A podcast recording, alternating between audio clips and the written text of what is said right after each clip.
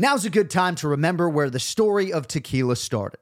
In 1795, the first tequila distillery was opened by the Cuervo family, and 229 years later, Cuervo is still going strong. Family owned from the start. Same family, same land. Now's a good time to enjoy Cuervo, the tequila that invented tequila. Go to Cuervo.com to shop tequila or visit a store near you. Cuervo, now's a good time. Trademarks owned by Beckless AB to CV 2024, Proximo, Jersey City, New Jersey. Please drink responsibly. San Antonio district judge resigns after a federal corruption probe. A former San Antonio, Texas judge goes to federal prison after pleading guilty to accepting bribes in exchange for rigging cases in his court. Angus McGinty committed the ultimate judicial sin. Why did you do it? I did it because I was foolish. Listen to How to Bribe a Judge on RevolverPodcast.com, Apple Podcasts, Stitcher, or wherever you get your podcasts. Sports isn't easy, but here goes. Mattress Firm is America's neighborhood mattress store, and it should be your goal to check out the deals they have going on every day. Their mattresses are softer than your rival team's defense. They get a 10 out of tennis. You'll love your new bed. All right, all terrible dad jokes aside, head to mattressfirm.com slash podcast and stretch your budget further. The John Anik and Kenny Florian podcast. Gangsters, what's up, guys? John Anik, and Kenny Florian. Oh my God! Here are your hosts, John Anik and Kenny Florian. Right back at it. Good Monday to you, January 15th, 2018, episode 139 of the Anik and Florian podcast. My dog annoyed by my voice right now. I'm sorry. I've been doing voiceovers for UFC 220 all day. Get a little excited for the show open. I'm sorry.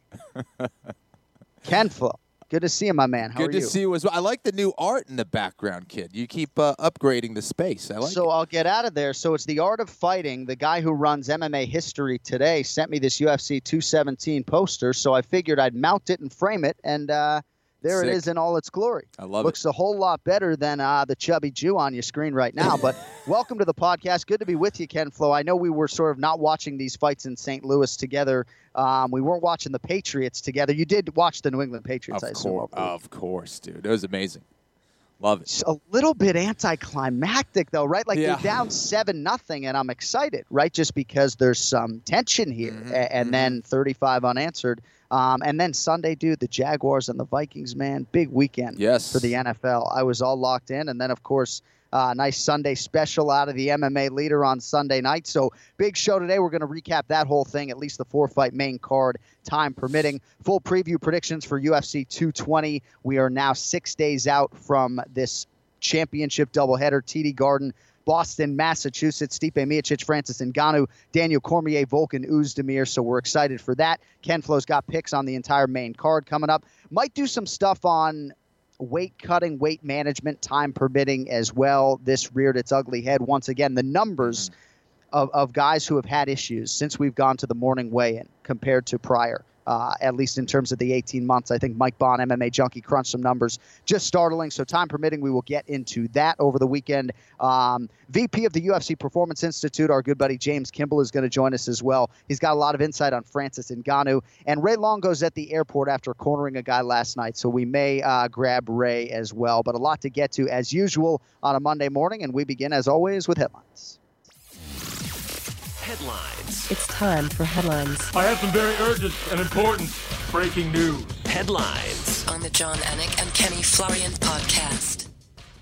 All right, so the UFC's first jaunt to St. Louis, Missouri. It took some time. Nice to see Tyron Woodley Kenny and his mom sitting octagon side. I mean, this was a long time coming. I know Strikeforce had been to St. Louis. The UFC has been to Kansas City as recently as April, but hard to believe it, it took us this long to get to St. Louis. I'll get to the crowd a little bit later. Not the most intelligible uh, mixed martial arts audience, with all due respect. But let's start with the main event. Obviously, at featherweight, Jeremy Stephens, Ken Flo versus Doo Ho Choi.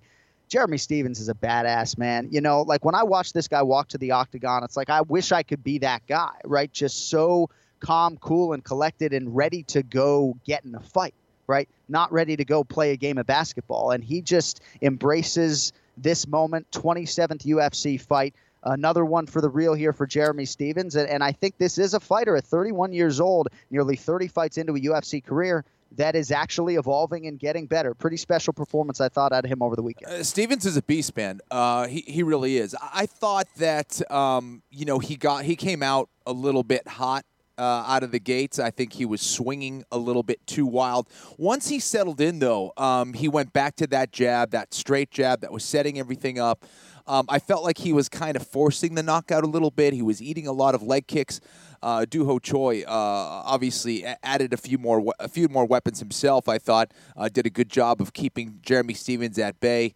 Um, for as long as he could, but Stephens with that right hand, man, just kept landing it. And it was two things. Obviously, Jeremy Stephens was timing Choi very well, but Choi was not moving his head. You got to move that head off the center line. You got to keep your hands up.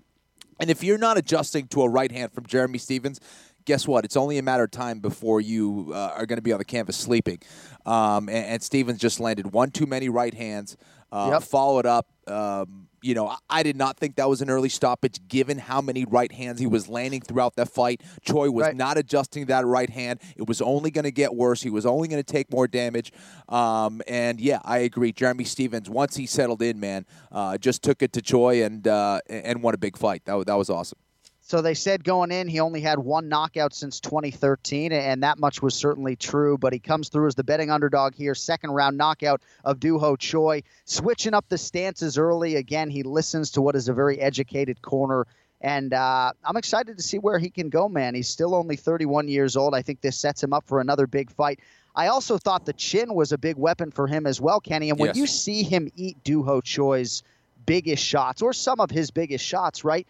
Like there's no drunk driving out of Stephens, right? Correct me if I'm wrong, but he's not even wobbling as he's eating these shots so far into a career that has required so many sparring rounds and so many high level fights. He's fought everybody in this top 15. I couldn't even find a next opponent for him, Kenny, because he's fought the whole roster, right? And yeah. he's the furthest thing from Chinny at 31 years old, right? I mean, there are a lot of guys who would have been knocked down from some of those power shots from Doo Ho Choi. He's as tough as they come. Um, he does still have a very good chin, and and I think a lot of it is, you know, for a fighter when you're seeing these punches come, you, you, you have to you have to be ready for. It. You have to have your eyes ready on your opponent and where these punches are coming from. And Jeremy Stephens was doing a good job of reading the punches. It's always, you know, as they say, the shots that you don't see that hurt you. Uh, Jeremy Stephens was still very much engaged in the fight, even when he was overcommitting on his punches. Um, but uh, again, once he settled in, man, this was a Jeremy Stephens that's going to be very tough to beat. So, um, also ate a lot of leg kicks, was not really um, showing the pain too much. I'm sure those were very right. painful. Uh, but uh, really did a great job, uh, as we knew he would, of, of, coming back from adversity, settling down, adjusting uh, to his opponent, who was very good himself, uh, and, and, getting a big win thank God you're here to bring me back to earth a little bit, right? When I'm talking in superlatives after some of these fights. We did have Jeremy Stephens on last week, by the way, at the end of the awards show. And he said, Kenny's not really obsessed with with the title, even though you would think a guy like that would at least like to fight for the thing once before his career is over. But this win puts him in the mix. I think he came in number nine in the world. So real quick, Kenny, among the possible names for Stephens' next fight. So he called out number three, T City, Brian Ortega. Mm. I thought that was a good call out. I think it was good to have somebody's name on the tip of his tongue. Obviously, Josh Emmett is there at number four. I think that fight makes some sense. Yair Rodriguez, Ricardo Lamas, a couple of guys who who are coming off a loss, but I think mm-hmm. maybe his opponent comes out of that mix potentially. I don't know. Yeah, I don't know if he deserves someone like Ortega. Um, Right. I, I, like the fair. but I like I the fact that he called him out. You know, um, to get get the conversation flowing. Um, I, I, think a fight against a, a Yair Rodriguez makes sense. Um, who else? Uh, you I mentioned. think Lamas. Oh, and, I mean, Lamas. Yeah, is... Lamas. Even both of those guys that are coming off, Rodriguez and Lamas coming off. But you know, maybe because they're both coming off a win, and Emmett was unranked prior to him beating Lamas. Maybe that Emmett right. fight makes a lot of sense. And you know right. what? Both of those guys are, are, very similar in how they approach the fight game. Uh, big yeah. time power. Uh, you know, they could both wrestle. I, would be curious to see what happened there. But you know, what what's Emmett ranked now? Number four. So well, yeah, I don't know. And yeah. So Emmett misses weight for the Lamas fight, and mm-hmm. obviously the penalty is not stiff enough because he takes his ranking at number four in the world. Know. You know, I know. And I don't want to take away from the performance, right? But it's like you don't struggle through it. I'm a broken record on this show, right? But it's like you don't struggle through those final couple pounds. You knock out the number four guy in the world, and now Josh Emmett's going to fight like T City or someone. Um, I don't know, but yeah, you're right. I mean, oftentimes they like to match up winners with winners. So Right. Yair Rodriguez and Ricardo Lamas, two guys coming off a loss, but at least two guys in that top ten that Jeremy Stephens hasn't fought before. 145 pounds is ripe, and Jeremy Yeah. Stephens is in that mix. And and for Duho Choi, you know, he took a year off after that Swanson War. The military service beckons. I don't think that's in the imminent future, but it's down the line and something that he's going to have to deal with. So this is a setback uh, for the Korean Superboy Duho Choi. All right, Ken Flo, co-main event. It goes to Jessica Rose Clark by unanimous decision over Paige Van Zant, who broke her arm in the first round throwing a spinning back fist. Now, the story is going to be Paige Van Zant breaking her arm, and we're certainly going to talk about that. But what a week, Kenny, for Jessica Rose Clark. Her house in Las Vegas, as I understand it, got robbed on Thursday. They murdered her cat, you know, and she's trying to cut weight with all of that in her head, and, and she was very somber in her post-fight interview about it, obviously with Paul Felder. But uh, Jessica Rose Clark, your winner in the co-main event here against PVZ. Yeah, first of all, what what kind of sick individual does that? Uh, breaks into a house and kills a cat. That that's absolutely ridiculous. Um, and uh, you know, Jessica Rose Clark, you know, coming back from that, just kind of being shook from uh, an experience like that i- impressive. Just to go out there and fight, but then. Um, to go out and do the job against a tough Paige Van Zant, uh, I thought uh, I was uh, was pretty impressed with the performance. Uh, I picked her on UFC tonight last week because I just feel like she's cleaner with her technique. She uh, is more skilled than Paige. Um, Paige just w- wasn't really able to get anything going. Um, I- don't know. Uh, this is a this is a tough setback for her. Obviously, you know, dealing with a broken arm, Paige showed that toughness that we all knew she would. Um, she's as tough as they come, but um, you know, I, I don't know if it's tactics or um, maybe kind of sticking to a game plan or whatever it was. I didn't see that from her. I didn't see that she actually had a, a game plan. I, I, and I think I've seen that with a, a bunch of fighters as of late. Is they have all these skills or they have these set of skills, but they don't go out there with with a, a game plan, with with knowledge of what they're trying to do out there. And and when you do that and, and things don't work out or you're not landing certain techniques, you get lost in a fight. And I felt like Paige was was definitely lost out there. It was Jessica Rose Clark who clearly had a plan. Uh, knew what she was going to do, stuck to it, and um, just got the better of her repeatedly, round after round. I thought she won all three. Yeah. And again, Van Zant was rendered a, a- one-armed fighter for the final ten minutes or so, right? And and uh, it is what it is. But ultimately, you know, Jessica Rose Clark is a big flyweight, obviously coming down, Yes. and uh, you know those things happen in a fight. Jessica Rose Clark moves forward, and we'll see if Paige Van Zant stays here at 125 or decides to go back down to 115 pounds. But you're right. Uh, this is not good news for Paige Van Zant here in what I believe was her her seventh UFC appearance, maybe three wins against four losses now, if I'm not if I'm not mistaken. Uh, Kamaru Usman, Kenny, and I want you to let me have it here because man, did the masses not like my tweet after this fight. So Kamaru Usman moves to seven and zero, and I'm going to read you the tweet. He moves to seven and zero in the UFC in dominant fashion, and I was watching. I didn't. I had it muted at times. I had Rogan's Fight Companion going a little bit at times. I was in bed with my wife, right? So I I didn't hear his post fight interview when he started talking about thirty percent. So Right. I pushed out this tweet, and I just want your reaction. Still believe Kamaru Usman is ready to challenge the welterweight elite and has been for some time. In these spots against dangerous guys, you got to manage risk and prioritize the W. He did that tonight.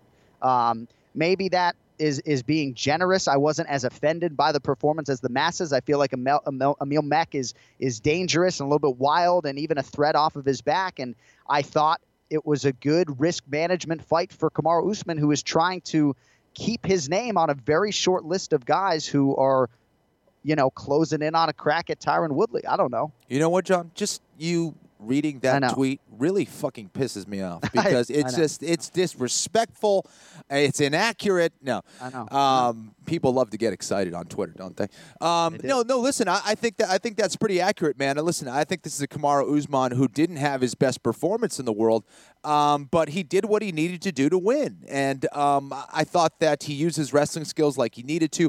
I would have liked to seen more action on the ground. Obviously, I would have liked to seen a Kamaru Usman who uh, typically likes to try to advance position and, and beat you up from there. He he tried, but again, something was definitely up with Kamaru. This was not the the normal Kamaru Usman uh, that we've seen in the past. Uh, several fights. Um, but he got the win, man. And anytime you get the win in the UFC, that is huge. Now, this isn't going to uh, help him performance wise as far as maybe getting those bigger fights, but this is still a guy that is going to be very difficult to beat just based on his wrestling, his pressure, his conditioning. Um, and uh, Emil Meek is another guy who a, a lot of people were pretty high on as well. Right. Um, I, I think he was a little too wild. Again, this was another case of a guy maybe going in there uh, with a pretty basic game plan. Didn't really uh, have have a great idea of what he wanted to do out there against Usman, who was getting pinned up against the cage, uh, was allowing him uh, to get pressured repeatedly. Uh, and, and Usman just took it to him, man. Did exactly what he needed to do. Uh, you know, grinded out another UFC win. Um, and anytime you're going seven and zero in the UFC in, a, in a welterweight division that is uh, always stacked year after year, uh, it's an impressive win. Emil Meek looks like a middleweight man. I mean, it's amazing that that guy makes Lean, 171. too. So, Oof. so when Kamaru Usman says I was only at 30% in his post-fight interview, uh, does that mean his training camp was only 30%? Does that Right. mean he was dealing with an injury? It's hard to know exactly what he meant. Now, Tyron Yeah. Woodley, Kenny, recently said he would fight Nate Diaz and delay his shoulder surgery, but maybe if he was going to fight a different guy like a Kamaru Usman or a Colby Covington, he would he would go under the knife, right? So I started thinking. So maybe did Kamaru Usman believe that a little bit dinged up, not a great training camp, that he can still go out and beat Emil Meek on on a night where he just isn't hundred percent? I mean. Because you don't want to mess around in this sport if you're going in there injured. And I don't know if he said anything after the fact, but there's a lot of questions you know, after this win, obviously, given what he said after the fact. Uh, well, I I don't pretend to know the backstory, but I would assume it would be something like that, where he was most likely injured, didn't have a great camp, wasn't able to spar as much as he would have liked to. Um, and these things happen in the sport, right? Uh, there's certain injuries that you have where, yeah, you're not at 100%, but can you fight? Yes. Um, and that's a situation that happens a lot during a fighter's career you take those risks. So sometimes they pay off, sometimes they do not. This paid off for Kamaru Usman, um, and he probably felt that style wise. Um, and you know the way he matched up against his opponent, he knew he could still get the win. It probably wasn't going to be pretty, but he was going to be able to go out there and, and get it done. Um, and that's what he did. It paid off for him. Um, a lot of times, you know, the, these paydays are are very enticing. Um, and you know, financially, you're under pressure. Uh, career-wise, Right. you're under pressure. He was out there, you know, talking, uh, talking. a lot- He's been talking a lot lately um, to kind of hype himself up, and for him not to take this fight probably would have hurt him uh, standing-wise. And he said, "You know what? I'm going to take this fight. I can, I can do what I need Right. to do to get the win," and, and that's what he did. So, um, yeah, Tough sport, though, man. You dominate your opponent and a highly thought of opponent at that. You're roundly booed after the fight because maybe you didn't take more chances or get the guy out of there. And then you start your post fight interview by saying you were only at 30%. It's certainly not going to endear you to the masses. And it's crazy to think that a, a win like this, a dominant win over a credentialed guy, could be like a setback for Kamaru Usman. But if you pay attention to social media, it's almost like that's what the narrative is. So I would like to see Kamaru Usman fight Colby Covington. Covington, I think, is trying to get that next crack at Tyron Woodley, who, as we mentioned, is on the men. But to me, I mean, Usman Covington or Usman Till, those are the fights. And Darren Till's a guy who's going to bring it out of Kamaru Usman, right, Kenny? So, I agree. Um, so I don't know if you have a preference, one of those two fights, but I got to think among those three, they're going to close the octagon door behind two of those guys next. So we'll see. Yeah, I I think Colby Covington makes sense just based on his style. You kind of cancel out those two wrestler style fighters, and uh, the better man wins. All right, that brings us to Darren fucking Elkins, right? I mean, what else can you say about the damage? And you're laughing because of the tattoo. I didn't even mention the tattoo, and you're laughing because of the tattoo. he submits Michael Johnson here, and, and and props to Michael Johnson, man, for looking outstanding and just attacking that weight cut, not having a slice of bread for 12 weeks. But this is a fifth loss in six starts for Michael Johnson, and we'll get to MJ in a second. But Darren Elkins, dude, I mean, the comeback king.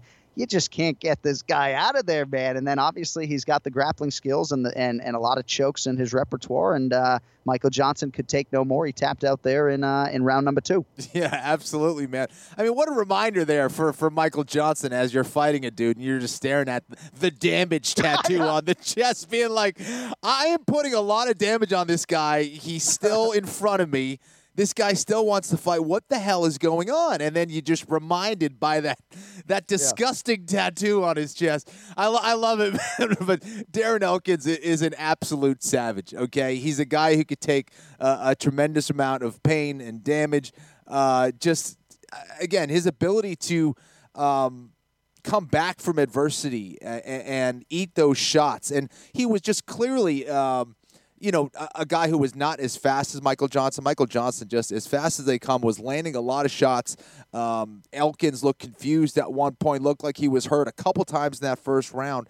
Um, but you know, if you're if you're not able to take out Darren Elkins early, get ready. You know, get ready yeah, for a 15 a minute, 25 minute war, whatever it is. Uh, Darren Elkins uh, has a way of adjusting, adapting, um, and once he got him on the ground, I said, "This fight's over. He's he's going he's going to submit Michael Johnson." That's what he did. He went around to his back, um, and Michael Johnson just looked very frustrated. Man, uh, it, it, was a tough uh, tough matchup for him. He was doing great early in the fight, wasn't able to put Darren Elkins away, and um, you know, I, I, I don't know. It's one of those things where if you start if you start too slow against Darren Elkins, you allow him to get back in the game. If you go too fast, you you know you, you maybe uh, risk getting tired later in the fight. Um, mm-hmm. I, I, don't know if it was Michael Johnson necessarily getting tired. I think it was Darren Elkins hitting a beautiful takedown in that second round and just taking right. full advantage of it, not allowing Michael Johnson to get back up without tapping first after Darren Elkins came back to beat Mirsad Bektic last March in, in what was my upset of the year and one of the best comebacks in UFC history, I think Rogan walks into the octagon. He's like, all right, I'm here with one of the toughest human beings on the face of planet Earth, Darren right. Elkins, right? And he is every bit that. I wonder if there's any marketing angle with that damage tattoo because whether the marketers and promoters like it or not, Darren Elkins is coming, Kenny. Six straight wins in this featherweight division. We mentioned Jeremy Stephens, obviously, earlier. Those two have fought. I believe Stephens beat him on points, but um, this, this this guy's won six in a row. But Darren Elkins getting a big fight next, man. You know. He's tough, dude. He is really, he's really six tough. in a row at it's 45 impressive. for Darren Elkins. And, and but? I, I really think that that guy, you know, that win over Mirsad Bektic, I think gave him a lot of confidence moving forward yeah, too. Like yeah. that, that's the kind of fight that's going to go, man. I can do anything. I, I could beat anybody. right, uh, right. Yeah. So. Well, and I thought Michael Johnson, the way he approached the early portions of this fight, was very much from a guy like I've been in here with Khabib Nurmagomedov, right? And now I'm in here with Darren Elkins, almost a little bit overconfident MJ, thinking at least I'm not sharing the cage with Khabib tonight. But man, Darren Elkins, and I, I hesitate to call him an overachiever because then it's oh maybe he's not a great athlete or whatever else. Mm-hmm. But in this in modern day mixed martial arts in this current climate at 145 pounds for Darren Elkins go to Team Alpha Male and reel off six consecutive wins. It's a huge story, and yeah. hopefully a lot of people are talking about Darren Elkins here after what he did over the weekend. Michael Johnson, Kenny thought this would breathe new life into his career, moving down to 145 pounds. We like the way he attacked fight week, smiling on the scale, all good things, but you know the ledger reads L5 of six. I mean, do you think that, that, that they cut bait with Michael Johnson? Maybe give him one more at 45? Or what do you think? Uh, you know, how crazy is this sport, though? I mean, you get know, a guy who was, at, you know, one of the top fighters at 155 pounds, a guy who was beaten Edson Barbosa on the feet, by the way uh, and now you know has a few losses in a row. This sport is just it's so competitive, man. It, it's a completely different UFC than when I was competing. The level has increased uh, tenfold. You get all these great fighters that are coming up, all these young killers, um, and for Michael Johnson. I don't think he is going to get cut. I don't think he should get cut at this point. Um, there are a lot of great fighters out there, but I, I, think Michael Johnson's one of those guys you can depend on, whether it's at 145 pounds or 155 pounds, who's going to yeah. go at you, who's going to try to make it exciting, who's going to try to knock your head off. Um, so. I think you got to give him another shot at least at 145 pounds. Yeah. Uh, he it looks like he made the weight well. He looked healthy. Um, started off that that fight extremely well. Um, so I, I, think you should give him another shot at 145 pounds. Both those divisions are uh, crazy competitive. Um, but uh, stay at 145 pounds. See if you can get another win. And 20 months ago, he headlined against Dustin Poirier in Hidalgo, Texas, and knocked him out in the first round. Right, Right. this is a guy with a win over Tony Ferguson, and I, you took my point. I mean, I feel like there's value, right, on this roster of five or 600 fighters. I think he's a guy who who has some name value, and, and you know he's going to bring it. You know, you can headline him on FS1 in a lot of different places, two divisions, as you mentioned. So hopefully, uh, Michael Johnson can can get at least one more in the UFC, which would certainly amount to a must win, I would think, uh, his next time out. All right, a couple things on the prelim. So James Krause, a winner over Alex White by unanimous decision.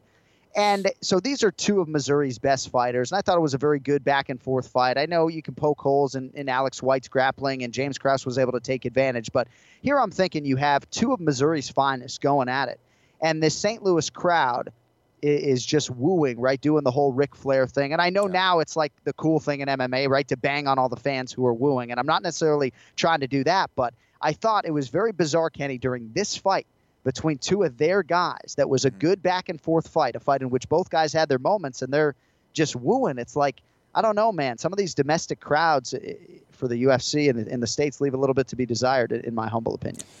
Yeah, it's not cool. Listen, I think again, um, we've come a far, uh, you know, we've come a, a, a long way uh, when it comes to this sport.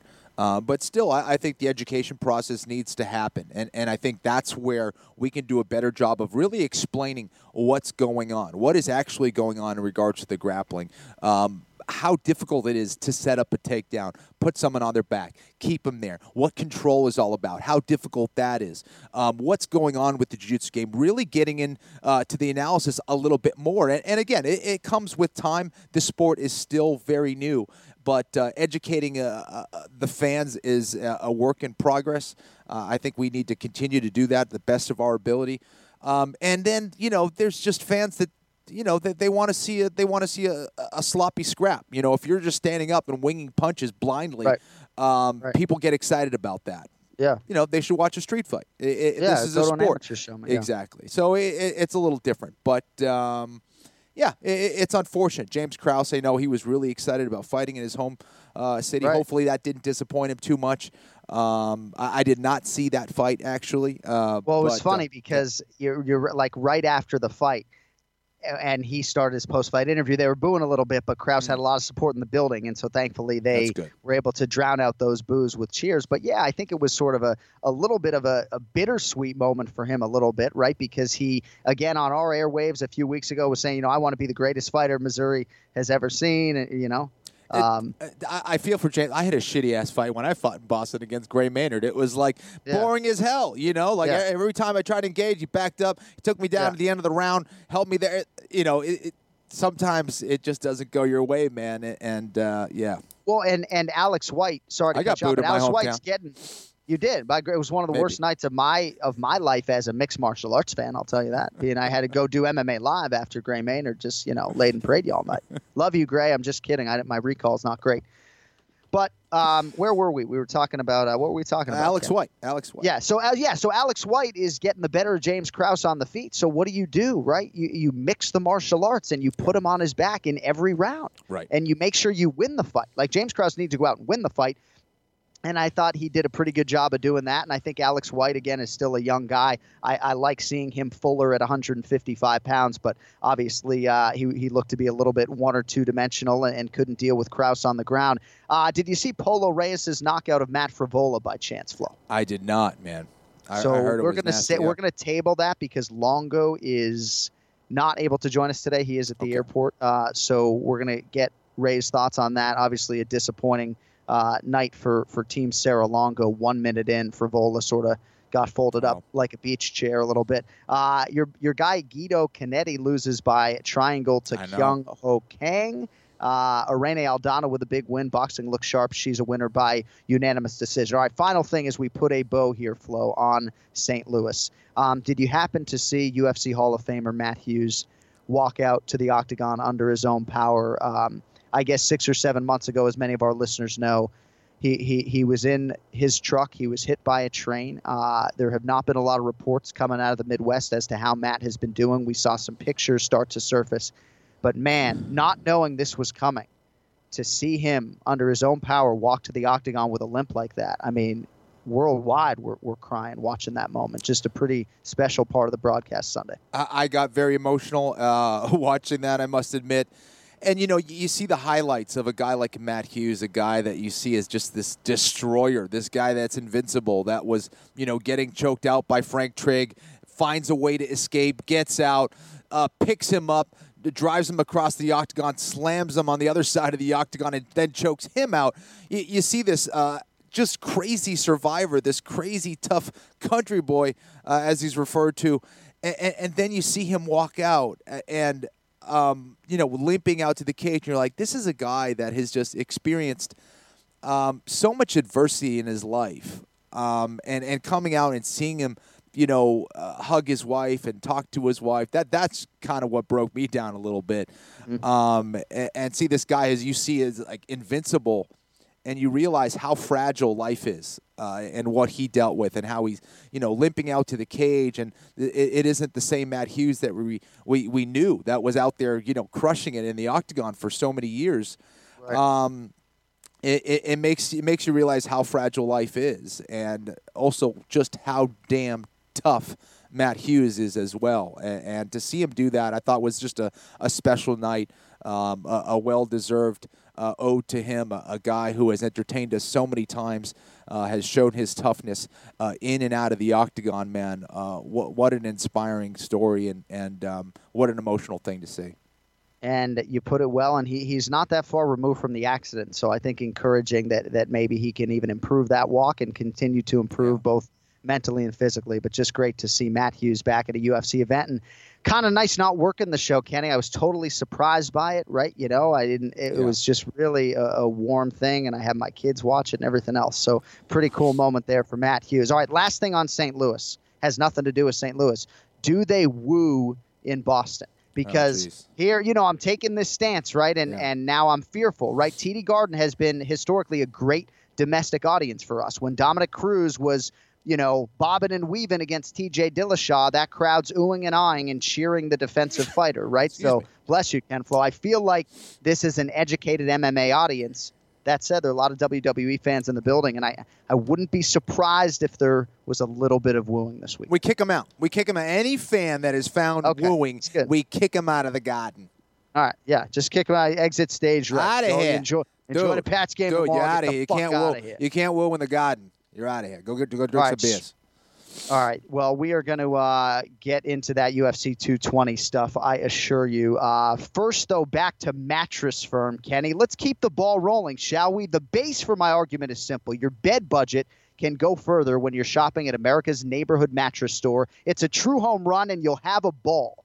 They're the head coaches when it comes to mattress expertise, but know this they are more than mattress experts. They have a game plan that helps you transform your mattress into a bed from adjustable bases and sheets to headboards and bedroom decor. They have you literally and figuratively covered up like your favorite cornerback. Go to mattressfirm.com slash podcast to see what to see what deals are happening as I read this sentence to you. They even offer you a 120 night sleep trial to ensure perfection and a 120 night low price guarantee so you know you paid the perfect price. Talk about a one two punch, a knockout if you will. Score big with a perfect bed. Head to mattressfirm.com slash podcast to get the play by play on how you can monumentally improve your sleep today, tonight, and tomorrow. All right, UFC 220 beckons. Let's get to the picks. It's the main event challenge. Anik. The time is most definitely now. Florian. I finish fights. I'm gonna do everything possible to win. The main event challenge. The Jon Anik and Kenny Florian podcast. All right, Ken Flo. So herein begins the 2018 main event challenge. Ken Flo, your winner in 2015. Team Anik won in 2016. Team Florian right back in 2017. He never loses two straight. You know that. Um, so I'm going to eat a Vegemite sandwich to pay off the bet on an upcoming video episode yeah, of this podcast. But we need suggestions from the listeners as to what the stakes will be in 2018. I have two suggestions. So Number one, I think the loser does a power hour on the air. You and I are not big drinkers, right? And that's Oof. what makes this fun, right? Yeah. So I think one of us would throw up, honestly, because I don't know when the last time you had like seven and a half beers in an hour, but it's a shot of beer every minute for an hour. So we would do it during the podcast, and, and Ben Wasork and the crew, you know, they would cue every 60 seconds, little sound effect. Yeah. Um, the other one I thought, and you can put the tattoo anywhere you want, but loser gets in the same exact font the damage. and I know you don't want that, so you're probably going to do the. Oh, dude, no way, no way. The Other one- damage on the face, maybe. Well, no. So and, uh, yeah. Oh, can you imagine? Right, just under the eye.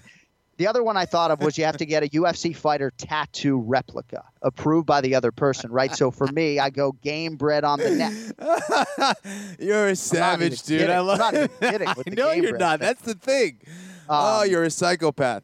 I love right, it. So at Kenny Florian, at Anik Florian Pod, if you have sug- suggestions as to what uh, the penalty should be for loser of the 2018 main event challenge, other rules remain the same. Just going to do more quick picks here this year. So overall, Kenny is going to make more predictions on UFC fights That's in 2018 than he ever has before. All right, with that backdrop, joining us today, trying to get Team Anik off to a good start, by the way, staff writer, contributor at oddsshark.com, joining us live from Halifax, Nova Scotia, Canada. Justin Hartling is with us. Justin, my man, thank you for joining us today. How are you, sir? I am fantastic. I think that the uh, that, that that tattoo idea that you had there is absolutely perfect. I think Florian might need a little bit of ink. All right, well, we'll see. I'm just afraid that I can't beat the guy head to head, and then the you know the, these tattoo bets are starting to pile up. All right, let's get to the predictions here for UFC 220. And if you do follow Justin Hartling on Twitter, uh, a very good follow when it comes to MMA and UFC odds and all of that stuff. First fight you will see on pay per view this weekend. Good matchup here at Bantamweight Boys. Thomas Almeida, Rob Font. So Font now working with Joe Lauzon's team, as I understand it, no longer with Mark DellaGrotte. He was submitted by Pedro Munhoz back in October. Here he is the minus, no, he is the plus 135 underdog against the minus 175 favorite Thomas Almeida. Uh, Justin Almeida, also a loser his last time out. That was back in July against Jimmy Rivera. Are you going Almeida or Font here Saturday night? Uh, taking a look at it, I think you have to go Almeida. He's had a couple of tough losses, obviously coming off that loss to Rivera two fights ago. He lost to Garbrandt, but he's still extremely young. He still has lethal knockout power in all of his limbs. He's still precise. The big thing, obviously, with him, and we've seen that, is momentum. He can start a little slow, but once he kind of gets the blood flowing, that's when he really starts becoming dangerous. And Font, Font is heavy-handed, um, but I don't like he has that kind of boxing stance. He's very heavy on that lead leg, which I think will allow Almeida to use a lot of leg kicks again to kind of start that momentum. And eventually, I think that ends up being too much for Font. Even though, like you said, he is training with uh, Lauzon now, so there is, I feel like, an off chance maybe he decides that striking isn't the way to go. Maybe he tries to grapple, but I still say Almeida. All right, so Justin goes with Thomas Almeida. Kenny, relatively short price, I guess, on Almeida here at minus 175, given where he has been throughout the bulk of his UFC career, was favored against Cody Garbrandt back in that main event. Um, Thomas Almeida or, or the Bostonian Rob Font, kid, which way you going? Uh, I'm going to go with Thomas Almeida. Uh, I think he th- he's the kind of guy that really thrives um, when the fight starts to get a little crazy. Rob Font, um, I-, I think he's going to fight in, in the manner that Thomas Almeida really favors. Um, and you know, it, it never. I don't want to say never, but it's very difficult to switch to a different um, style of camp uh, and to go in a big fight like this and, and do well at a high level. Maybe I'm wrong here, um, Right. but uh, I'm going to go with Thomas Almeida. All right, next up, boys, perhaps the two best featherweights that nobody has heard of, and, and I say that somewhat in jest. Shane Burgos has been a guest on this show, but Shane Burgos versus Calvin Kattar. So Burgos 10 and 0, 3 and 0 in the UFC. Actually, all three of his UFC fights have been in New York. Now he's on the road in Boston against the Methuen, Massachusetts native Calvin Kattar, who is 17 and 2. I saw Sean Shelby in Vegas, Ken Flo. He told me this was by design, New York versus Boston. And you know Shelby is Tom Brady's first cousin, is absolutely locked in to the New York versus Boston thing. So neither guy here, Justin Burgos or Kattar, is ranked, but certainly I would think a big name undoubtedly awaits the winner who can get it done in this pay-per-view spot. Burgos, road favorite, minus 265. Calvin Kattar is plus 185. Justin Hartling, your thoughts? Well, I think the overwhelming opinion is probably going to be on Burgos. Obviously, he's had more fights in the UFC. He has a lot more power in his hands. But I actually like uh, Kattar in this one. And the big reason why is he simply knows how to win rounds. And I know a lot of times when MMA fans hear stuff like that, they think it's relatively boring. but you can see he fights a very consistent, very smart fight, and he, you see him turning up in the last 30 seconds of rounds. He's now won seven straight fights, all by decision, because of that style. He knows what he's good at. He knows how to take his time and when to explode to win those rounds. Um, it's still nerve wracking taking him in this fight because we've seen Burgos has massive power, but he likes to kind of bait guys to throw. And I think Kattar is going to be wise enough not to run right into his wheelhouse and get himself knocked out. I think there's a lot of similarities, but ultimately Kattar's ability to win the rounds and at this price, I'd like him in this one. Yeah, I was going to say, I know Justin, as a sharp MMA better, likes that plus 185 value. Shane Burgos, Kenny on the other side, as we mentioned, 3 0 in the UFC. Also, to my knowledge, the only fighter in UFC history to get his ponytail cut on the stool. Uh, Burgos Kattar this weekend. Flo, your thoughts? Uh, interesting. You know, um, I actually think Shane Burgos uh, is a little bit smarter at winning rounds than Calvin Kattar, but um, that, that's why I'm going to go with Burgos. Um, I think Calvin Kattar absolutely can win the fight. Um, I, I, think he's a guy who's difficult to deal with, um, has a, a, decent amount of experience, so I'm going to go with Burgos here for the win. All right, next up, co main event. We're already there. Two time UFC light heavyweight champion Daniel Cormier. Prohibitive favorite here, guys, minus 325. The challenger Volkan Oezdemir plus 250.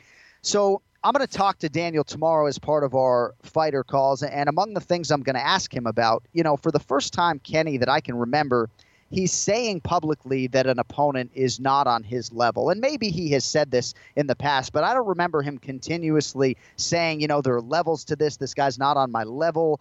Um, and I, I want to hear why he is is so convinced that Volkan's not on the level. Justin, the question to you is, how do you see this title fight playing out? Is Oezdemir anywhere near Cormier's level? And and being a championship fight will also need a uh, a method of victory and a round, uh, if you'd be so kind. Yeah, to, to put it bluntly, I don't think Oezdemir is on the same level as Cormier. I know you're a big believer in this when I say that DC is one of the all-time great pound for pound no no yeah. questions asked. He's one of the few fighters that have gotten it done at different weight classes, and he's done it differently. And you see at light heavyweight, he's learned how to use his very stocky frame, his kind of his size advantage, and really grind guys out. And again, you hear stuff like you grind out opponents. People tend to think that that's a little boring, but he really does do it, and usually the most violent way by just wearing guys down and mentally breaking them before he even physically breaks them. His striking game isn't the sexiest by any stretch of the imagination, but it's effective for what he wants to do. And Oezdemir is is great. He, I would kind of define his striking as advanced basic, like it's it's very meat and potatoes, but it's good. Mm-hmm. His main weapon is that big left hand, but if DC went in there with somebody like Rumble twice and didn't get caught, I don't think Oezdemir is going to be able to either. So ultimately, I actually kind of think that this plays out quite a bit like Cormier's fights against Rumble. Uh, DC kind of cautious at first, feeling it out, but eventually grinding him down. And I'm going to take him to win by a TKO in the third round. All right, Daniel Cormier, TKO round three. And I agree with a lot of the analysis in there. Volkan Oezdemir certainly the less known quantity here coming in for DC Kenny, I mean, you know him as well as you know any fighter on the roster, one of your dear friends, uh, a guy who doesn't take any opponent lightly, despite the fact that he thinks Oezdemir is not necessarily on the level, and just an amazing athlete, right? Like with DC, you just don't let the frame fool you. Watch this guy shoot a 15 footer, right? I mean, this is an outstanding athlete. Uh, you think DC defends successfully this weekend or what? Well, he is an excellent athlete. Uh, I, I, think that this talk from uh, Daniel Cormier really stems from not necessarily thinking that uh, you know Volkan's not on the level. It's him wanting Volkan to believe that he's not on the okay. level, and I, I, think that's where that's coming from.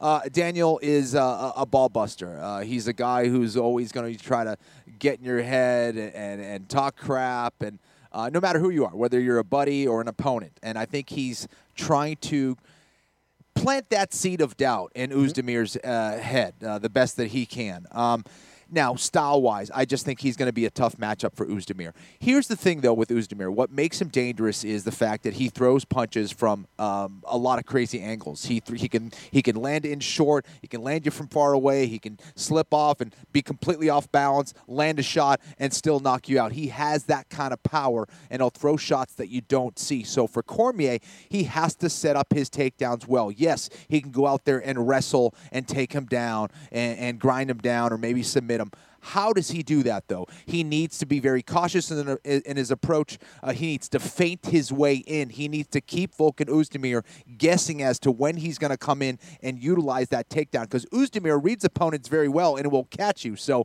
um, it, the more that Cormier can throw a lot of variety uh, and, and feint his way in will serve him well if Cormier's fighting Godzilla, I'm gonna uh, I'm gonna pick I know Daniel you are. I Cormier. know you are. So uh, I think Cormier. Uh, this is a favorable matchup for him. He does need to fight smart. I'm going with Cormier. Uh, I think that third round TKO sounds pretty good to me as well.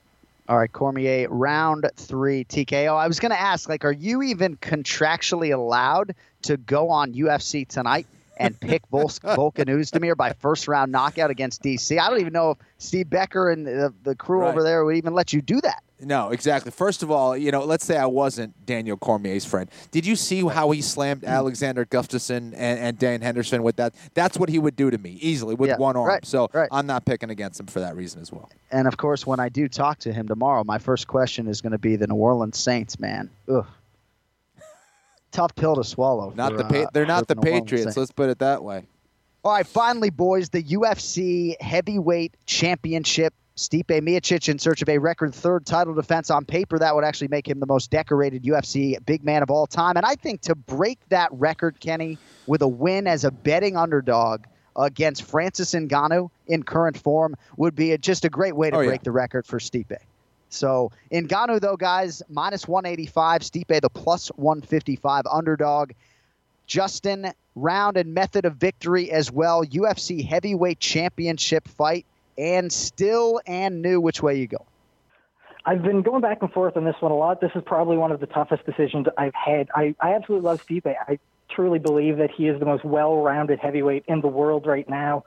He's technically sound everywhere, and he- has the history behind him. Underdog champions are eight and four with one no contest since the start of 2009, and they're Wow. four and zero with one no contest in the last five.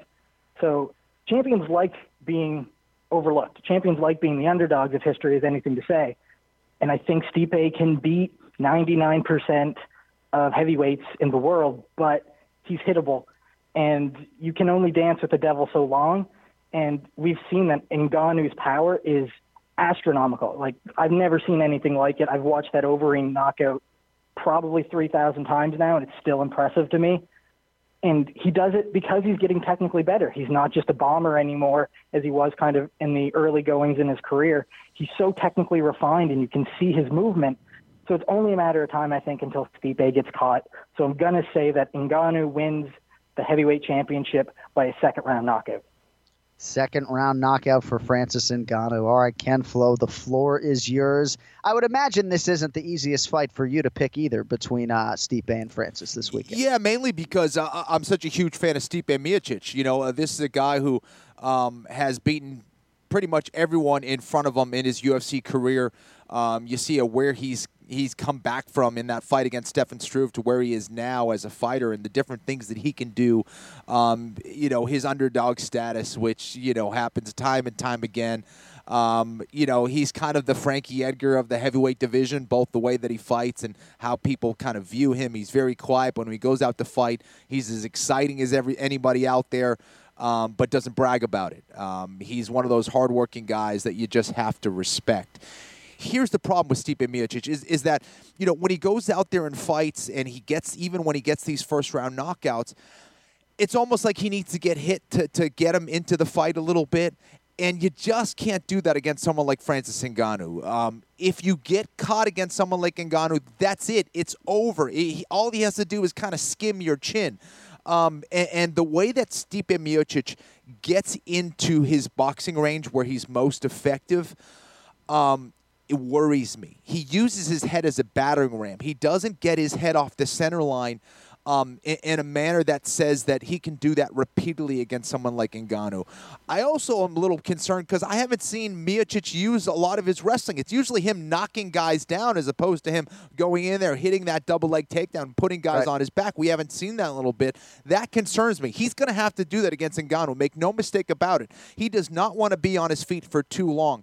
Can another heavyweight knock out another heavyweight? Absolutely. We're talking about four ounce gloves. Uh, Stipe can catch Ngannou. The problem is every time he deals with that, um, and, and, decides to train uh, uh, trade uh, with someone like Ngannou, especially on the outside, is a big time risk. I see Ngannou catching him. Um, those knockouts against Overeem, the knockout against Arlovsky, Ngannou reads you very well. Everyone talks about his power, everyone talks about his speed, but he knows where your vulnerabilities are. He knows where your head is going to be. He can see it in an instant, and he can hit the target when he wants. Um, that does not bode well for Miocic. I think Ngannou gets another uh, first round knockout win here. I, I hate to say it um, because I love Miocic. Um, but uh, Ngannou uh, will, will, get the win, and I think he's going to get it by knockout in brutal fashion. This guy just this, hits way too hard. Miocic needs to protect himself out there. This is unbelievable. I, you know, this is just crazy. I, I, the experts are all in on Francis Ngannou. You know, it all plays out in six days, Boston, Massachusetts, and, and I would imagine Kenny, if Francis Ngannou knocks out Stipe in round one, your projection is that he just becomes, you know, the second coming of Brock Lesnar. I mean, obviously not on that level of superstardom, but uh, you go beat Stipe, become the heavyweight champion. Yeah. Uh, at the very least, Francis Ngannou would be uh, would be a millionaire. All right, finally, guys, quick pick for the record. Second fight on the main card, Justin.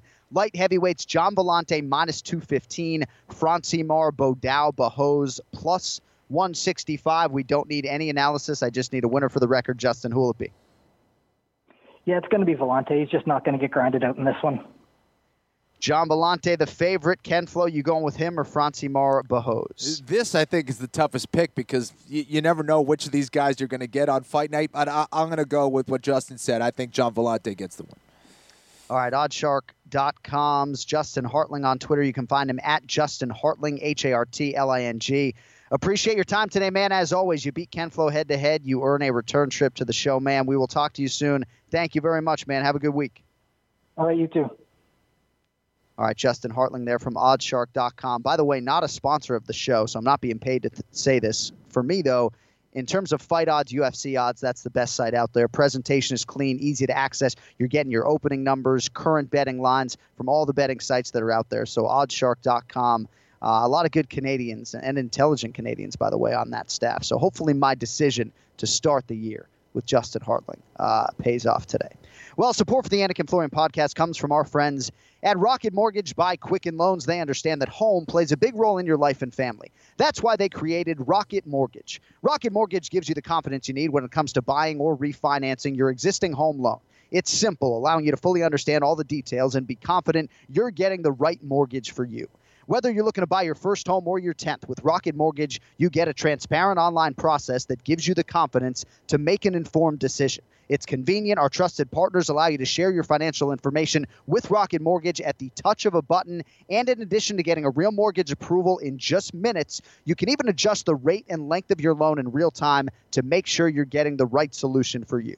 Rocket Mortgage by Quicken Loans. Apply simply, understand fully, mortgage confidently. To get started, go to rocketmortgage.com slash Anik, rocketmortgage.com slash A-N-I-K, equal housing lender licensed in all 50 states, NMLSconsumeraccess.org, number 3030. All right, now joining us on the guest line, and we're glad to have him. You know, in my three years living in Vegas, probably the guy I spent the most time with o- away from the UFC job. So, good friend of the show and the vice president of operations for the UFC Performance Institute. I mean, Ken Flo, that, that title sounds good right there. James Kimball is with us. James, uh, pleasure is ours, my man. Good morning. How's it going out there? John, Kenny, good morning. Thanks for having me. Very kind of you guys to have me on. Look forward to the chat. Wait till you go to foxsports.com and see this picture of you too that they have pulled up with your arms crossed. You look great. So, are you live at the wow. UFC PI right now, or, or, or, no? I'm live. I'm live. We don't um, at the PI. We don't necessarily observe many holidays, so yeah. we are live with athletes in the building. We are we are at work. And Martin Luther King Jr. would want you doing your civic duty. So I'm glad you reported for duty. I Staff so. meeting, top of the hour. So so we're not going to keep you long. Um, but you have been one of the guys really at the forefront of, of the UFC PI, and the reviews have just been outstanding. Kenny and I have both been in the building and, and worked out there. I'd imagine for you and your staff, pretty gratifying to see this type of response from from the entire MMA world. Yeah, 100%. I know you guys have both made the trip, and we appreciated that. And yeah, to be honest, I mean, when we started this project, building out this this world class facility a couple years ago, there there were days we had doubt. Obviously, it's unprecedented in combat sports. It's truly unprecedented in global sports, right? I mean, we don't have a set population of athletes that we work with, like an NFL team or an NBA team. You open doors, you hope people show up, um, but right. in this sport, in this infrastructure, it's not mandatory. Um, obviously, seven months in, the feedback, has, as you mentioned, has been phenomenal. And the numbers back it up, too. I mean, just in terms of utilization, we have 43% of the roster who has tapped in and visited the facility at some point. 62% retention rate. So that, that's defined as athletes re engaging in our facility um, and our remote services as well. I mean, we work with athletes remotely a ton. We're essentially at this point influencing 25, 27% of the entire roster. So a quarter of the roster we have touch points with around nutrition, physical therapy, strength and conditioning, analytics. Um, no, so the feedback's been great. The utilization is there. The athletes seem to really enjoy it. And yeah, it's very rewarding for myself and our entire staff. So, how soon do you think we're going to see like one of your full-time staffers, strength and conditioning guy, maybe actually cornering a UFC fighter on, on fight night? To be honest, that that potential probably has existed already, um, but it is very important for us that we really don't take that stance, right? Uh, you know, we work for the entire roster, right? We are impartial. We don't want to position ourselves as a gym. Um, obviously, we're located in Las Vegas, so you have the local Vegas athletes who tap in this facility week in and week out. I'll use this example coming up this weekend, right? I mean, obviously, Francis Ngannou trains here full time. But the reality is, and this needs to be known, that if if Stipe shows up next next Tuesday, he's getting the exact same resources. Right. Um, so we're not necessarily um, going to position ourselves as a team member of an athlete. Um, we are here for the entire roster. So that brings us to Francis Ngannou, Ken Flo, essentially the face of the UFC PI right now. Not that you guys have, have put him on the front of the building, but he really right now is the face of, of the PI, fighting Stipe Miocic for the title here in five days, as you mentioned. Now he's been in Paris for the last couple weeks, so. a- As the vice president of operations for the PI, are you at least to, a- allowed to say like you miss seeing the big man in the building three or four times a day? To be honest, I'm not entirely sure I do. Um, um, I, I, I, I say that jokingly. I, obviously, Francis is, um, is is is great to have around the building. Um, he he never leaves it, which I think has been a benefit for him. His trip to Paris was always planned. You know, around the holidays, he wanted to get away and get back to his his home gym and, and work with his with his head coach um, Fernand Lopez over at the MMA Factory in Paris. Um, but yeah, I mean, you know, what we provided Francis from from the minute we opened doors in May was really just structure, right? I mean, he moved, he relocated to Vegas without anyone, without any idea of really what was going to happen next. So I think the biggest benefit that he's received from training at the PI really is just that structure. Obviously, it's the access to the world class facility, the world class staff that we have that he can tap into. Um, but really, it's a structure, right? It's it's it's a purpose driven approach to training. Um, and I think he's really benefited from that. And yeah, I mean, the final couple weeks that he spent in Paris, I think honestly was probably benefit for him. You know, obviously we're, we're we're attached to the global headquarters, right? So in Vegas, there's a lot of a lot of media responsibilities, a lot of sponsor responsibilities, certain obligations that popped up. It was probably good for him to get away a bit. So, James, you, you've seen a lot of amazing athletes both in and out of the UFC, obviously, mostly UFC athletes lately. And when you're at the UFC PI, how impressive is it to see a guy like Francis Ngannou work out? I mean, can you give us an example of, of something that he's done, besides obviously his punching power? Can you give us an example of something you saw that just kind of blew you away a little bit? Yeah, I mean, I think Francis is a a kind athlete. I mean, regardless of whether or not we were here for him, I mean, he he was going to be an elite level athlete and fighter. Um, but I think the most impressive part about Francis is obviously his power is well known and well documented, but it's his movement. It's his athleticism. For a guy that size, he controls his movement so so well. Um, you know, whether it's a strength and conditioning workout or just working upstairs in, in the octagon. I mean, he moves really agile. I mean, he, he has he has balance. He has control of everything he does. I think that's the most important, uh, impressive part for me is just his overall athleticism. You know, James, last time I was at the UFC PI, you know, it, it, I was blown away just by everything that you guys have in there. State of the art equipment. Here's the problem Have you fixed the body fat scan machine? Because last time I was in there, it said I wasn't at 3% body fat. So have you guys have you guys fixed that yet? We, we did recalibrate it. We did recalibrate it 100%. You make a return visit, you're under double digits, promise you. All right, perfect. I was a little concerned with that. Yeah. Ken Flo feels like he's got to be a little bit closer to that 5% threshold if he's going to make a comeback. Ken Flo inspired to make a comeback, so. actually, after watching the St. Louis show this weekend. Uh, UFC Vice President of Operations at the PI, James Kimball, with us here on the Anik and Florian podcast. What was up with Forrest Griffin going through like a, a practice weight cut a few weeks ago? I mean, did, was this endorsed by you? I know you guys are close, but Jesus, Jimmy, what are we doing in our spare time? Hey, it was impressive. I mean, talk about a guy that still has it. You know, he just shows up to work one day on a Monday and says, "You know what? I think I'm going to make weight." make weight? What do you mean? Well, you know, this is the weigh-in Friday. I think I'm going to like cut weight. Okay, and the next thing we know, like Wednesday in a meeting, he's carrying around his gallon jug of distilled water. Wow. You know, he, he's a little bit cloudy in the head, but the guy made weight. That's amazing. Um, it did hit the number. It's impressive. I, I got to be did. honest. So Francis Ngannou might not have moved to Las Vegas were it not for for the UFC PI. I mean, are you expectant that, that that's going to be a trend that that fighters are actually going to move to Las Vegas and make that a cornerstone of their training camps, even when that maybe wasn't even close to their radar before this building and facility was erected?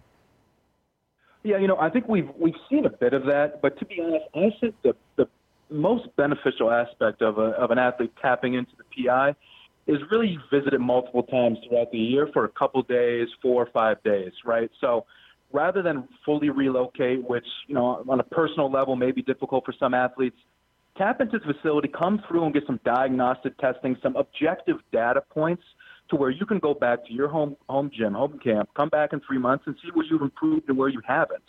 Um, obviously, yeah. we're here for athletes should they want to relocate to get to Vegas. We have had athletes who haven't fully relocated but have spent four weeks, six weeks, eight weeks at a time with us, which I think is obviously extremely beneficial. Uh, but I, I think the most beneficial part for athletes would be just tapping in maybe three or four times a year.